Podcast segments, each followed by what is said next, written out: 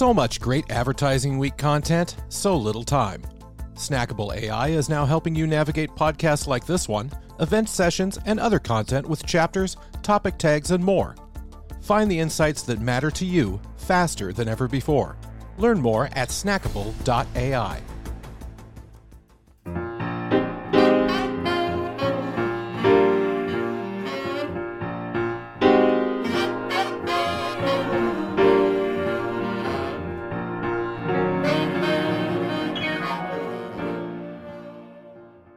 Welcome to Great Minds, and our guest today, and this is quite a treat. Are those storm clouds? Is that indicative of anything we should be worried about, I'm? I'm a little concerned.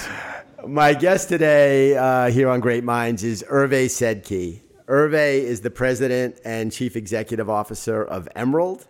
Emerald is the new parent company of Advertising Week. And as I was getting dressed this morning, the old Who song and the lyric came up Meet the old boss, same as the old boss. The lyric is not exactly right, but uh, I'm thrilled to have you here uh, with us and get a chance to talk to you, Hervé. Thank you. It's great to be here. It really is. Uh, we're thrilled uh, to uh, partner with you and to continue to build on this incredible business that you've built over the years. It, it's really, it's really uh, a, a real pleasure to, to be here and talk to you about it. Well, it's been a, a, a, labor of love working with you and your team and David and everyone else at Emerald. We'll get we'll get to that. I certainly want to talk about it, but let's start somewhere else, which I know is near and dear to you. Uh, for close to 20 years, you've been involved with and are now chairman of the board of the Children's Health Fund. And I'd love to start by talking about how you got involved with it, what it does, and what your mission is as chairman of that absolutely vital organization, which touches so many young people who have no place else to go. That's right. Well, thanks for asking. It is, in fact, something that's near and dear to my heart. Um, my my father was a surgeon, and um, after he passed away, uh, coincidentally, a few years after, I was sitting on an airplane next to Dr. Irwin Redlener, uh, one of the founders of the Children's Health Funds and uh, we had a flight from uh, LA to New York, and we spoke the entire flight about a number of things, disaster recovery, and a number of things. And as uh, as the plane was landing, he said, "You know, I, I should have talked to you about this nonprofit I founded, the Children's Health Fund." And so we met a few days later for lunch, and shared all the great things that CHF does in terms of providing medical care to underserved children all over the United States through mobile clinics. And there are about 50 of them across across the U.S. Just an incredible, incredibly powerful organization. Does so much good for children who need medical attention who otherwise can't get it. And the level, what impressed me the most is the level of medical attention provided is the same that you or I or others would give to their kids. It's incredibly strong uh, medical uh, attention that's provided to these kids. And once we're in, we never leave, and that's a beauty. So once we bring in that mobile clinic, it's always on the corner of this street or that street at such a time on those days, and we just stay on with the programs. It's not emergency relief where you're in and out. And, um, and therefore, I joined the advisory board and subsequently the board and uh, about five years ago was uh, was named chair, and it's just been a, an amazing opportunity, just a great opportunity to, to feel good about the the impacts that we can have on people that really need it. And I would think during the pandemic, those needs were only accelerated. Absolutely. They really were in terms of, uh, of course, not only vaccine uh, providing vaccines, but yes, there were definitely a massive need for medical attention to kids and their families during the pandemic, which, which uh, we're happy to provide. Great. Well, I think one of the things that I think we sort of gravitated to each other on naturally is we all like to help. That's right. And sure, we want to focus on growing the business, but the opportunity that we have to give back and to contribute, no matter what it is, and you know, as you as we get to know each other better, and you know, the Emerald Advertising Week, you know, soup gets thicker you'll see all the various issues and causes. I was on with your team, Lori, today talking about sustainability and the opportunity to leverage our platform to touch issues like that, as many as we can, but to have that concentrated impact that you have had on young people, that's that's just fantastic. You know, Matt, that is actually one of the reasons that uh, that we really admired uh, the business that you built. It's it is a phenomenal business in its own right, of course, serving a critical and growing and very big industry. But what you've done around some of the philanthropic, doing well, is something that's really impressive and definitely part of our own culture and ethos, which is these things are really good. Doing good things for business is good. Good things for humanity. It is uh, it's great business, and uh, and so we're really impressed with what you've done, and we want to do more, we want to build on what you've done, uh, uh, and build that across uh, more of what we do here at Emeralds. Well, thank you, and and uh, we couldn't feel more strongly about the same thing. So even the due diligence, you like that? Was that the due diligence was was diligent? I think, but happy to happy that it's over and that we passed through with flying colors. You sure did. So let's uh, let's go back and start and talk about a place that you spent somewhere around 20 years, and that's one of the great companies uh, in America, American Express. You got a chance to work there in a number of different gigs, rising to senior vice president and general manager of their global travel group, which is enormous and some huge percentage of the overall profitability of the company. But you also got a chance to work in the leadership committee and work with some great CEOs. I, Ken Chenault, I know you work with. Was Harvey Golub there when you began? Who was there? Was, was, was, it all the way back to Jim Robinson, who I may be the only one old enough to remember?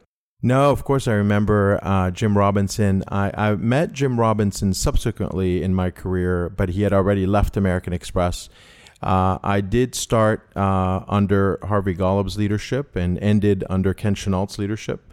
Uh, so had the opportunity to work uh, with with Ken. Uh, not with Harvey. I was way too junior for him to even know who I was in the in the company.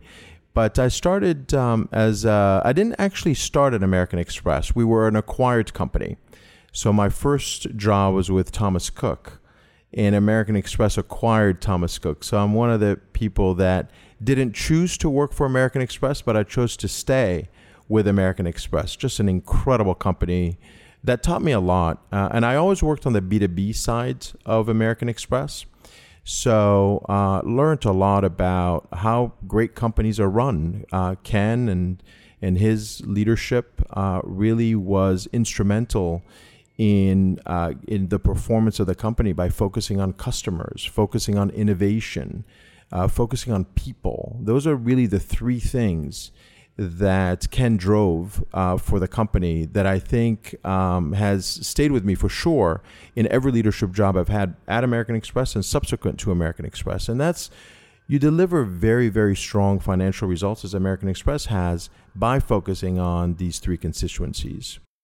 And you must have had some great folks who mentored you. As you said, you started off, you were a young buck, and then you rose all the way up to be part of the leadership team going back to that early period after the Thomas Cook acquisition, were there any particular people or moments that were sort of seminal for you rising up that ladder at American Express? Oh, absolutely.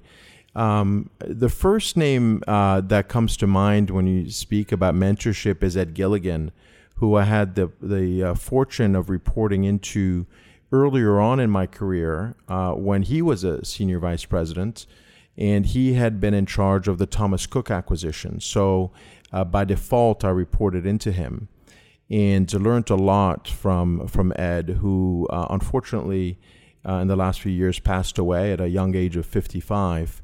Uh, but just an incredible uh, person, uh, very focused on people, focused on customer. And he taught me a lot. He taught me to focus on the things that I can control. He told me to to uh, to think about and operate at the at the level that I want to be at, not necessarily the level that I am at. Um, really focused on innovation, really big on how we're going to disrupt and put ourselves out of business, and really pressured us to think differently about what business we're in, how do we define the business that we're in. Another uh, great mentor and leader who remains uh, so today is Charles Petruccelli, who I reported to um, in in the travel uh, days. After I was sent up uh, to Amex Canada for three years, when I came back, I joined the travel unit and uh, reported into Charles. And Charles was is this phenomenally uh, experienced. Um, a gentleman who I, I remained very close with and, and, and stay in touch with and still call him for advice and counsel uh, from time to time, but just an incredible general manager, also focused on, on the right things. So I learned a lot from my days at American Express and, uh, and try to leverage that uh, every day today. Absolutely. And your focus was on B2B. I know your degree was from Northeastern, a Bachelor of Science, International Business. How did you end up in that part of the business ecosystem? Um, by complete accident. I uh, I wanted to be in the travel business because I enjoyed travel, and it was as simple as that. And a friend of mine said to me, "You know, if you work for a travel company, you get free airline tickets." And given I had no money, I thought this is a really good way to travel and enjoy, see the world, and go back home, and so forth and so on. So I did that and uh, and joined the travel business for these very personal reasons, and and stayed in the business. Just loved the business. And American Express is divided in B two B and B two C uh, or at least it was at the time, where the B2B is all about business travel, corporate card, corporate purchasing card, all the corporate payment solutions. And, um, and I took a real liking to working with large enterprise cl- uh, customers and really understanding their needs and developing different solutions to meet those needs. And worked my way up the organization from although I did a small stint in sales, I was very quickly pulled out of sales and uh, put into operations, which is the very strong signal that you're not very good at sales if they move you immediately to operations. But uh, it was in operations for a bit and, and, and in client management, and then ran the consulting division and, and ultimately uh, had a senior leadership job in the travel unit. Absolutely fantastic. Listen, most things begin by accident, I find. So uh, that's not unique, but a great story. And you were part of that leadership team uh, during some tough economic times. There must have been some difficult moments at American Express in that big boardroom down on Vesey Street. Very, very difficult times, uh, especially in the travel unit. Uh, the travel unit was under enormous pressure. First of all, the eco- economic pressures, to your point, but also competitive pressures. The uh, creation of all these online uh, booking uh, solutions that were a lot less expensive and easy to use uh, had a massive impact on our business. And people were using it initially for just leisure travel, but it quickly uh, gravitated to also cover business travel. And so we were under enormous pressure. And so what we had to do is really think about the business differently. This is where Charles and others uh, push the organization to one, of course, to re-engineer. So we had to start with the basics of re-engineer the business such that we can remove costs, create cost flexibility, so that we can survive. And so that was the first thing, and that's really painful. The layoffs, the closing of offices, things that no one enjoys doing, but needs needs to be done in order to save uh, the thousands of employees that were going to stay on afterwards after that, and, and my main area of focus, and what I was really proud of doing, was to create assets of immense value to customers that we could sell to them. It drove a lot of value, and we were able to get compensated for the value that we created. And that was really in the form of data, in the form of consulting services. So we pivoted uh, and became less of a pure transaction processor and became more of a value creator for our clients. And we were able to uh, really build a business hundreds of millions of dollars greater, uh, which was a lot more profitable and basically uh, saved the travel division, uh, which was ultimately and subsequently sold to private equity. But that nimbleness that you had to learn to survive, I would think now as chief executive officer, those moments and that skill set really helps you to this very day. Absolutely. It really does. And uh, there are a lot of lear- learnings that I've had. I- will tell you, I-, I, I can tell you that over the years, I never re engineered enough. I never re engineered fast enough, right? Uh, I, there are so many things that you learn and you try and not repeat the mistakes, but unfortunately, sometimes you do. And uh, second or third time in, I think now I've gotten the lessons and uh, and we're trying to do the same here at Emerald, which is build a scalable platform uh, that is a growth platform, such as we've just talked about in terms of growing through M and A, but also growing through launches, launching of new brands and Uh, and so we're adding cost flexibility. We're managing some of these things. huge focus on talent, attracting the right people, retaining the right people, uh, and also uh, huge focus on growth through acquisitions and through launches. Fantastic. All right, we're going to get deeply into Emerald, but let's close sort of chapter one of your career at American Express and open chapter two, the move to Reed, big player in the space. You had a great, great run there. How did you go from American Express to Reed? Because I don't know that. It was uh, also by accident. I actually had a, a, little bit of time in between where I thought I wanted to do some uh, private equity and venture. Uh, and I did that for about nine months. And it, I realized that uh, it wasn't really what I enjoy doing. Even though I like doing deals and I like buying companies, um, I'm really, I discovered an operator. I enjoy running the actual companies. And so my, my stint in, in private equity was short lived. And I coincidentally got a call um, advising me that the CEO of, of Reed Exhibitions was looking for someone to run the Americas. It was just perfect timing and um, and with a with a good strong references from American Express, I was able to uh, to land this uh, this great job in a great company. Uh, the parent company, RELX, is an excellent company, data company. They all, some of the divisions are LexisNexis and Elsevier. Um, Reed Exhibitions was the smallest of uh, of the uh, four divisions, uh, but a higher growth than some of the other divisions, and therefore important to the company. And I learned the exhibitions business while at Reed's. During my interview, I was asked by the CEO if I what I knew about exhibitions, and I said that I've attended at least one a year, and um, and uh, I was told at that time that I met minimum qualifications for the role. So that I thought, okay, good, it's a good start. And yes, I spent six years there. Um, outstanding, great people. And I would think as we start to sort of build that career narrative, the work that you did B two B, travel focused, that was whether it was by luck plan, design, inadvertent, pretty good preparation for Reed. Absolutely. And I think running a business, it is in a similar uh, industry for sure. It's not the exact same. There are some similarities, but what's sim- similar is is the running of a business is a general management role of thinking about people and how we retain, inspire, recruit people. Um, of course, the uh, how you manage the financials, how you think about growth. Some of those basics honestly apply to almost any industry, which is why I'm not that focused on what people have done as I hire. I don't really care where they come from or what industry. I could care less for most roles whether they even have a college degree and what they studied, candidly. We've eliminated the college degree requirement from most roles at Emeralds. I always joke around that when I was in ser- searching for a general counsel, I did want them to have a law degree.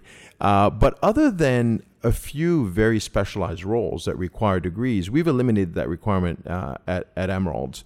And those are things that you learn through experience. And uh, yeah, so I did bring that from my experience at Amex and subsequently my experience at Reeds. Going back to something you said earlier about you know, Amex really putting you in focus on operations. Knowing what the engine looks like when you lift the hood, you can look at it and know what all the parts do and how it all works together. And when something breaks, how to fix it. I would think as a CEO, that is invaluable knowledge to have. That's right. And having worked my way up the ranks from a financial analyst to a marketing person to an operations person, I think I do have an appreciation for different roles, different levels, different functions, and and the importance of every single one of them. Ultimately, our job as leaders is very similar to one of a of a of a coach, where you have to basically hire the best talents. You have to design the play.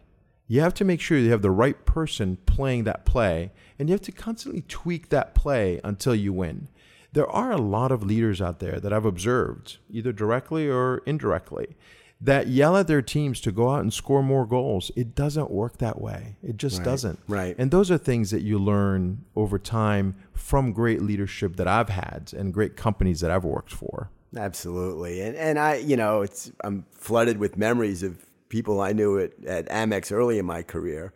And there were some terrific people at that company. Uh, there was a brilliant marketing guy named Jerry Welsh. Jerry was a consultant to Warner Canto, who was sort of John Hayes before he was John Hayes, and now it's Elizabeth.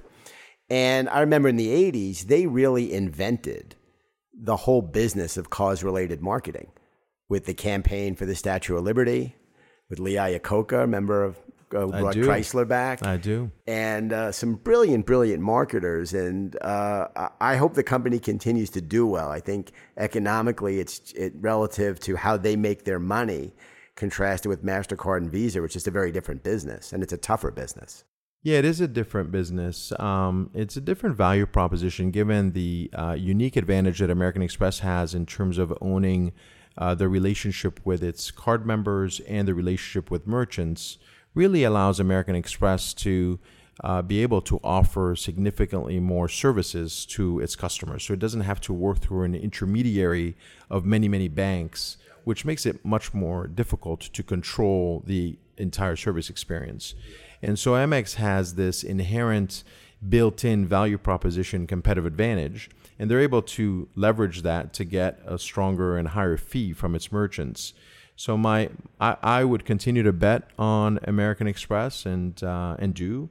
Uh, but equally, there are disruptive payment uh, applications that are out there that other networks are providing, uh, but also there are newer payments companies that are emerging that are leveraging, you know, uh, crypto and uh, Yeah, I and would. I would think you're looking, Emerald. I would think you're looking at fintech somewhere. We are absolutely. Yeah, We're looking at that be. as well. We're looking at it from a couple of ways. We're looking at it in terms of how we can educate our customers. We have a an event that we're launching um, called uh, D2, and uh, it's really about educating businesses, large and small, around how to enter that space. Because what we found is that it's actually very, very complicated to be able to accept alternative payment solutions. And so we feel that we have a way not to enter the business in a traditional way that's currently being ser- served, but in a way that's around education. And so we're going to be doing a number of uh, events, uh, live and in person. Uh, we have a content uh, business that we're launching in this area as well to be able to educate. And also, we're looking at it ourselves. Like, we will attend our own event because we want to learn. And for Emerald uh, as a company, we need to also be a lot more progressive around the understanding the use of these alternative payments. So, something that's definitely on our radar. Really white hot area. Okay, so let's uh, let's get to Emerald. You take over as president and CEO, give or take January of 2021, in the midst of what is not the peak period for the live events business. I'd love to hear how you got there and what that must have been like to start in the middle of a time when none of the shows are really happening. You're not meeting a lot of your colleagues and employees. Uh, that is an unusual circumstance, to say the least, to take the helm of a pretty big company. It was definitely a, a unique time uh, to join a, a live events company. Uh, most of my uh, friends and colleagues thought uh, I was crazy. Uh, but the reality is, um, how I got there was being recruited by Emerald's uh, board chair, uh, who I've gotten to know not very well, but I had gotten to know a little bit, and um, and we had a, a, a casual relationship, and uh, he had me to he asked me to consider uh, taking that role on, and we had discussions for for a while about it, and so it was really um, I, I had been thinking about it for for a bit. Uh, what drove me to Emerald is very simple. I only knew what was public. It's a public company, and I didn't have any insider information, obviously. I knew the brands that Emerald have are really the top brands in the markets that they serve. And that's what I knew. And I thought, this is incredible to be able to join a company with such incredible brands, whether it's, you know, outdoor retailer or ASD or KBIS or New York Now, just incredible brands. And uh, so I wanted to, uh, I knew that as a result of having really strong brands, the top brands in a particular sector, it had, the company had to do well. And then when I joined, I found that there are a number of other assets, phenomenal content assets, great people. And it was really a question of saying the first year, it gave me the luxury because we weren't operating any shows to start to think about where the business can be in three to four years. And so, to some degree, it was actually quite helpful to not have much distraction in the way of running a day to day operation because we had very little that was running, and actually think about how do we create a flexible cost platform and structure? How do we start building businesses that are going to have massive growth? How do we look at the sectors that we're in and how we're going to grow them, but also look at sectors that we're not in that we should start expanding into? And so, in a strange way, that that year was immensely helpful in creating a strategic plan. And we have been very, very focused on operating to that plan without exception and delivering against that plan, which I'm really excited about. So, we're going to come back to that in a second, but let's stay with the beginning and taking the helm of Emerald just in the beginning of 21 while pretty much nothing's happening. I know for me, I feed off the energy of our people. Breakfast, I'm still out. I still come into work every day. I love to come to the office. And we're like most companies now, you know, and our team is wonderful three days a week. Everyone's working remotely. It all works. But I feed off the energy of people and the energy of the events. I would think you do also. And you could not have that satisfaction. How did you keep your spirits up as a leader? Part of the job, and you said it before, is to be the coach, keeping your team spirits up. Sometimes I struggled with it. How did you navigate that very difficult, unusual period of time? Yeah, well, I struggled with it too, for sure. Um, there were two or three of us that were actually in the office every day, or practically every day, and uh, our COO and our CFO and I. And so even during the times where we weren't running anything, we were there. So we had a, I had a little bit of support um, in the office. But more importantly, uh, what we did with the help of our head of communications is we set up these uh, breakfast meetings with all of our employees. I felt that it was a great time for me to get to know everyone. And so, in groups of 15, in alphabetical by first name or last name, I forget, we basically started, I think it was 12 to 15 people, started meeting every employee in the company. And that was incredible because I uh, I fed off of that energy. It was more useful to me than certainly it was to them. I can guarantee you that. But it gave me a great opportunity to get to know people. Uh, they got them an opportunity to get to know their new CEO, but more importantly, what's on their minds? How do they react to some of the initial thoughts of the strategic plan? And they helped inform the strategic plan. Uh, so we tried to do a number of creative things that we had to through Zoom uh, that I would have loved to do in person. Now, once the world reopened, we pivoted to in person. So now their their breakfasts, their lunches, their dinners, their drinks, they're a lot more fun. Uh, but we've maintained that culture of getting to know uh, people and, and, and maintaining the energy that we get from being with people. Yeah, and I think our team felt that humanity and genuineness and warmth the way you and your leadership team, David and Beth and Stacy, the whole team, when you came here to our office uh, and that first day when it was announced. And we love that you did the Emerald company wide town hall from our office. And I think that meant a lot to our people. And they, you know, it was a few weeks ago, they still talk about it. So I think that approach, which clearly starts, you know, leadership comes from the top. And clearly that comes from you, from David, I think it's it's real, and we all felt it here at our company. Well, thank you. You know, we're people, and and uh, treating people the way that we want to be treated is another great learning from my American Express days. That was a core philosophy of American Express: treat people the way that you'd want to be treated.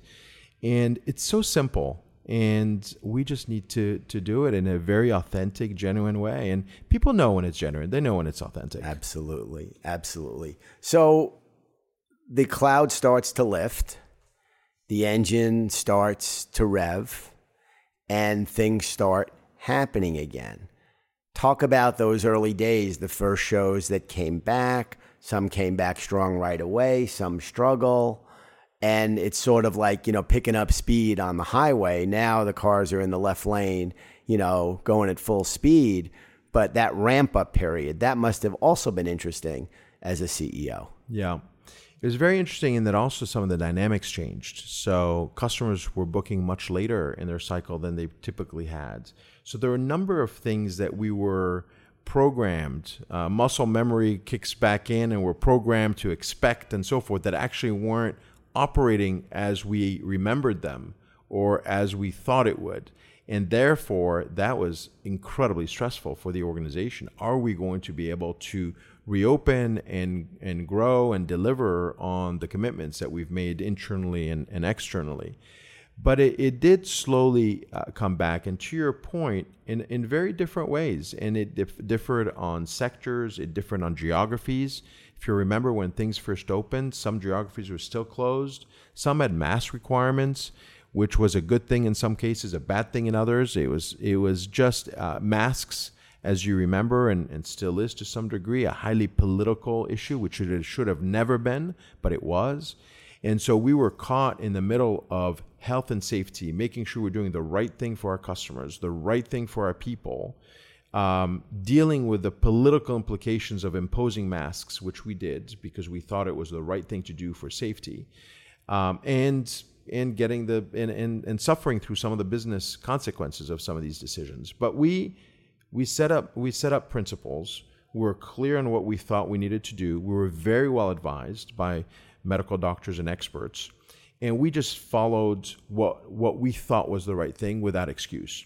And that was very uh, very useful to us by sticking to what we said we're going to do. Again, you're seen as a leader in the industry as having integrity, being very clear, being very upfront, and slowly that machine started revving and and got to where we are today, which is not back to complete normal, uh, but we're slowly uh, getting there and feel continue to feel more confidence in in the growth and in the business coming back. As a matter of fact, every quarter sees improvement on the last quarter.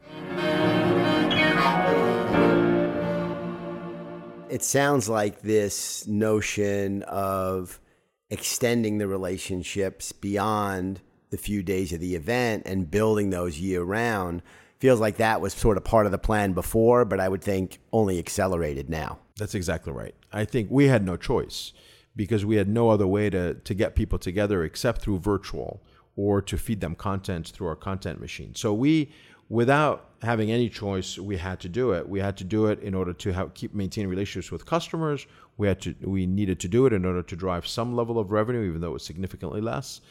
And but that got us to also understand what customers value and what they don't value. Some of the things we did, they really truly valued and they asked for more and they were willing to pay for it. Some other things we did, they didn't at all. As a matter of fact, they our NPS in some of the products that we launched was extremely low, embarrassingly low. So we also learned around what we need to immediately cancel and stop doing. Um, so that helped inform this 365 strategy that we have, which is all about, to your point, remaining in touch with customers and something that you do very well all year. So we have the events for a certain number of days but also how do we continue to drive value the rest of the year through content, through generating leads, etc. Yeah, it, it's so interesting how the whole thing has evolved. I mean, you know, again, you know, the memory plays tricks on us sometimes, but you know, hearing you say that, I was going back to, you know, our early days 20 years ago. Basically, the curtain came up 4 days, it went down, and that was it how we kept busy all year is beyond me. I think we were. But now the opportunity that we have to build and extend these relationships all year and the events become the crescendos of conversations and relationships that are genuinely 365. It's very different and I think much more exciting. I agree. We've also added another component, which is very exciting, and that's the actual purchase or the transactional piece. We really believe that if we really events and whether they're live or in person are really meant to inspire and to discover new. That's why people go to events or read content. And then the people that pay for this are really looking for leads. So we've discovered, we've uh, invented, if you will, the Emerald Discovery Engine. And the Emerald Discovery Engine is really about whether it's an event, live or in person, or content, you really must inspire people and give them new. And also, you have to deliver to the people that pay leads. Then we added a marketplace that allows them also to transact. And so now they can also, customers can buy and sell. Um, and that is immensely helpful for many reasons. One is it closes a loop with customers. This is what they see, this is what they appreciate, this is the content they read, and this is what they're buying and selling, which allows us to capture immense amount of data. Ultimately, we are also becoming a data company and a digital company. And with this data, we can start developing in the future. We don't have this today, but new products and services that we'll be able to develop to deliver to these customers. And as CEO, I have to think a big part of your focus is navigating that evolution, experiential and how that evolves, digital and how that evolves, year round connectivity.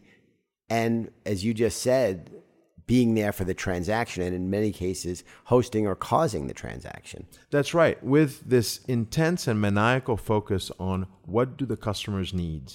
Because if that's what drives every decision, I'm confident in our ability to be successful. We really need to continue to have this incredible focus on the customer. Uh, we have one of our three pillars of our strategy is customer centricity. It's really doing business on our customers' terms, making it super easy for them to do business with us, pricing in an intelligent way that allows customers to participate in our solutions at any level. It, you, you, we used to only have one price. Now we have multiple prices. If you have a very low budget, you can participate with us. This is the value that you get. If you got massive budget, you can participate with us, and this is the value that you get. So we're really changing the way that we are interacting with customers because if we do that well, I really truly believe we're unstoppable. And you are also a leader within the sector. Are there things that you see others doing that you say, hey, I'm going to borrow that? Are there things that are unique and proprietary? I'm, we're just getting to learn this business. Are there things, attributes, assets that are coming from within the Emerald Laboratory that are unique to Emerald? Within the sector? Yes, there are. There are things that are unique to us. Uh, to my knowledge, and of course, we're a highly fragmented industry, so I don't know all the players, but of the few players that we follow, we're the ones that have this transaction processing engine. Um, and we've developed this, this holistic discovery engine uh, in, in, in the Emerald fashion, and that is new and different. And, and analysts and people that follow us are telling us that it's when they hear us talk, they are hearing a little bit of a different company from who else is playing in this industry. Data, digital, uh, marketplace. I believe that others will also do that if we're successful. I'm sure that others will do it. But there are some things that other companies do that we, of course, are more than happy to copy with pride.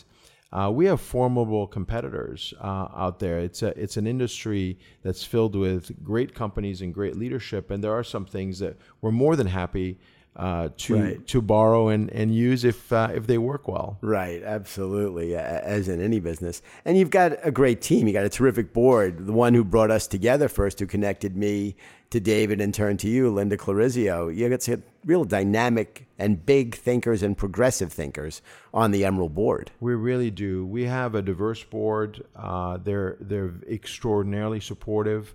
Uh, starting with our majority shareholder Onex, who have been an incredible uh, supporter of, uh, of course, signing off on our strategy and allowing for the investments that we're making because they're material investments in uh, changing the company to where we believe we need to go. And there, I, I really feel this, this, the comfort and the support of Onex and the entire board as we change the company. Fantastic stuff. Um, you were very kind and gracious in your remarks about us uh, on the front end of our conversation here. Um, but let's dig in a little bit deeper to what will evolve as Advertising Week is now part of the Emerald family. Um, when you lay awake at night, I hope you're thinking of things other than us. But when we do cross your mind, um, what do you think if we're doing this again in a year? What for you as chief executive officer will be a measure of success beyond financial performance? Well, I think that there are a number of things that you have done extraordinarily well compared, for instance, to our own performance, or I would argue probably most of the industry's performance. And that is around the value that you create for uh, massive sponsors uh, of, of content and of live events how you're able to deliver on that and create that value through the various forms that you have. There, it is not typical in our industry to see this, and that's something that I would love to see across the entire Emerald portfolio.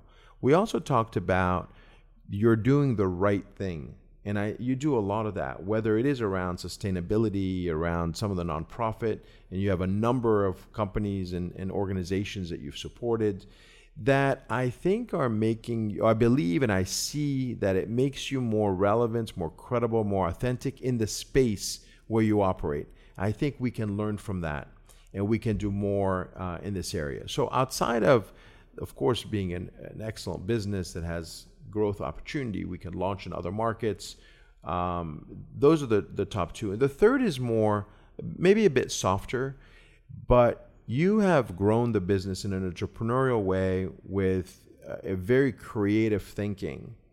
And that's something that we need to continue to infuse in our company.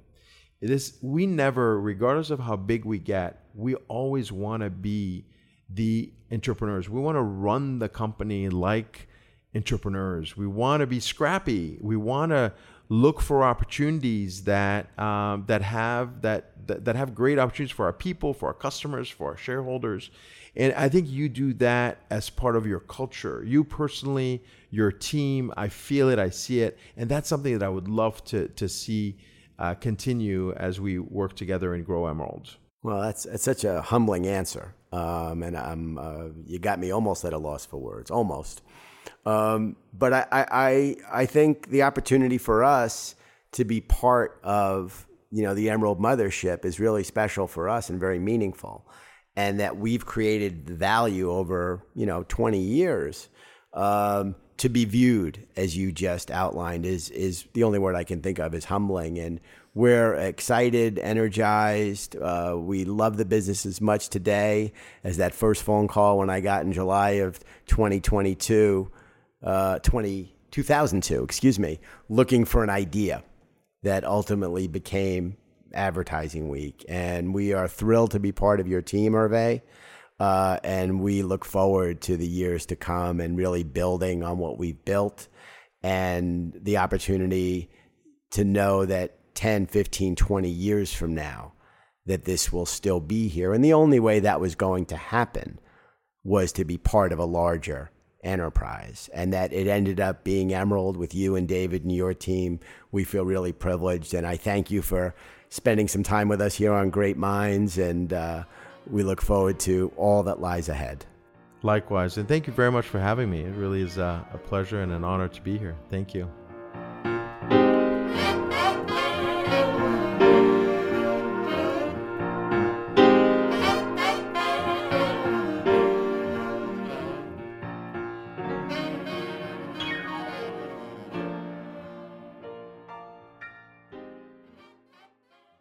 Chaptering and other structural elements for this podcast are powered by Snackable AI. With the ability to unify all content in one place, have AI distill the best insights instantaneously, and share them seamlessly, businesses on Snackable create more relevant value for their audiences faster than ever before. Learn more at snackable.ai.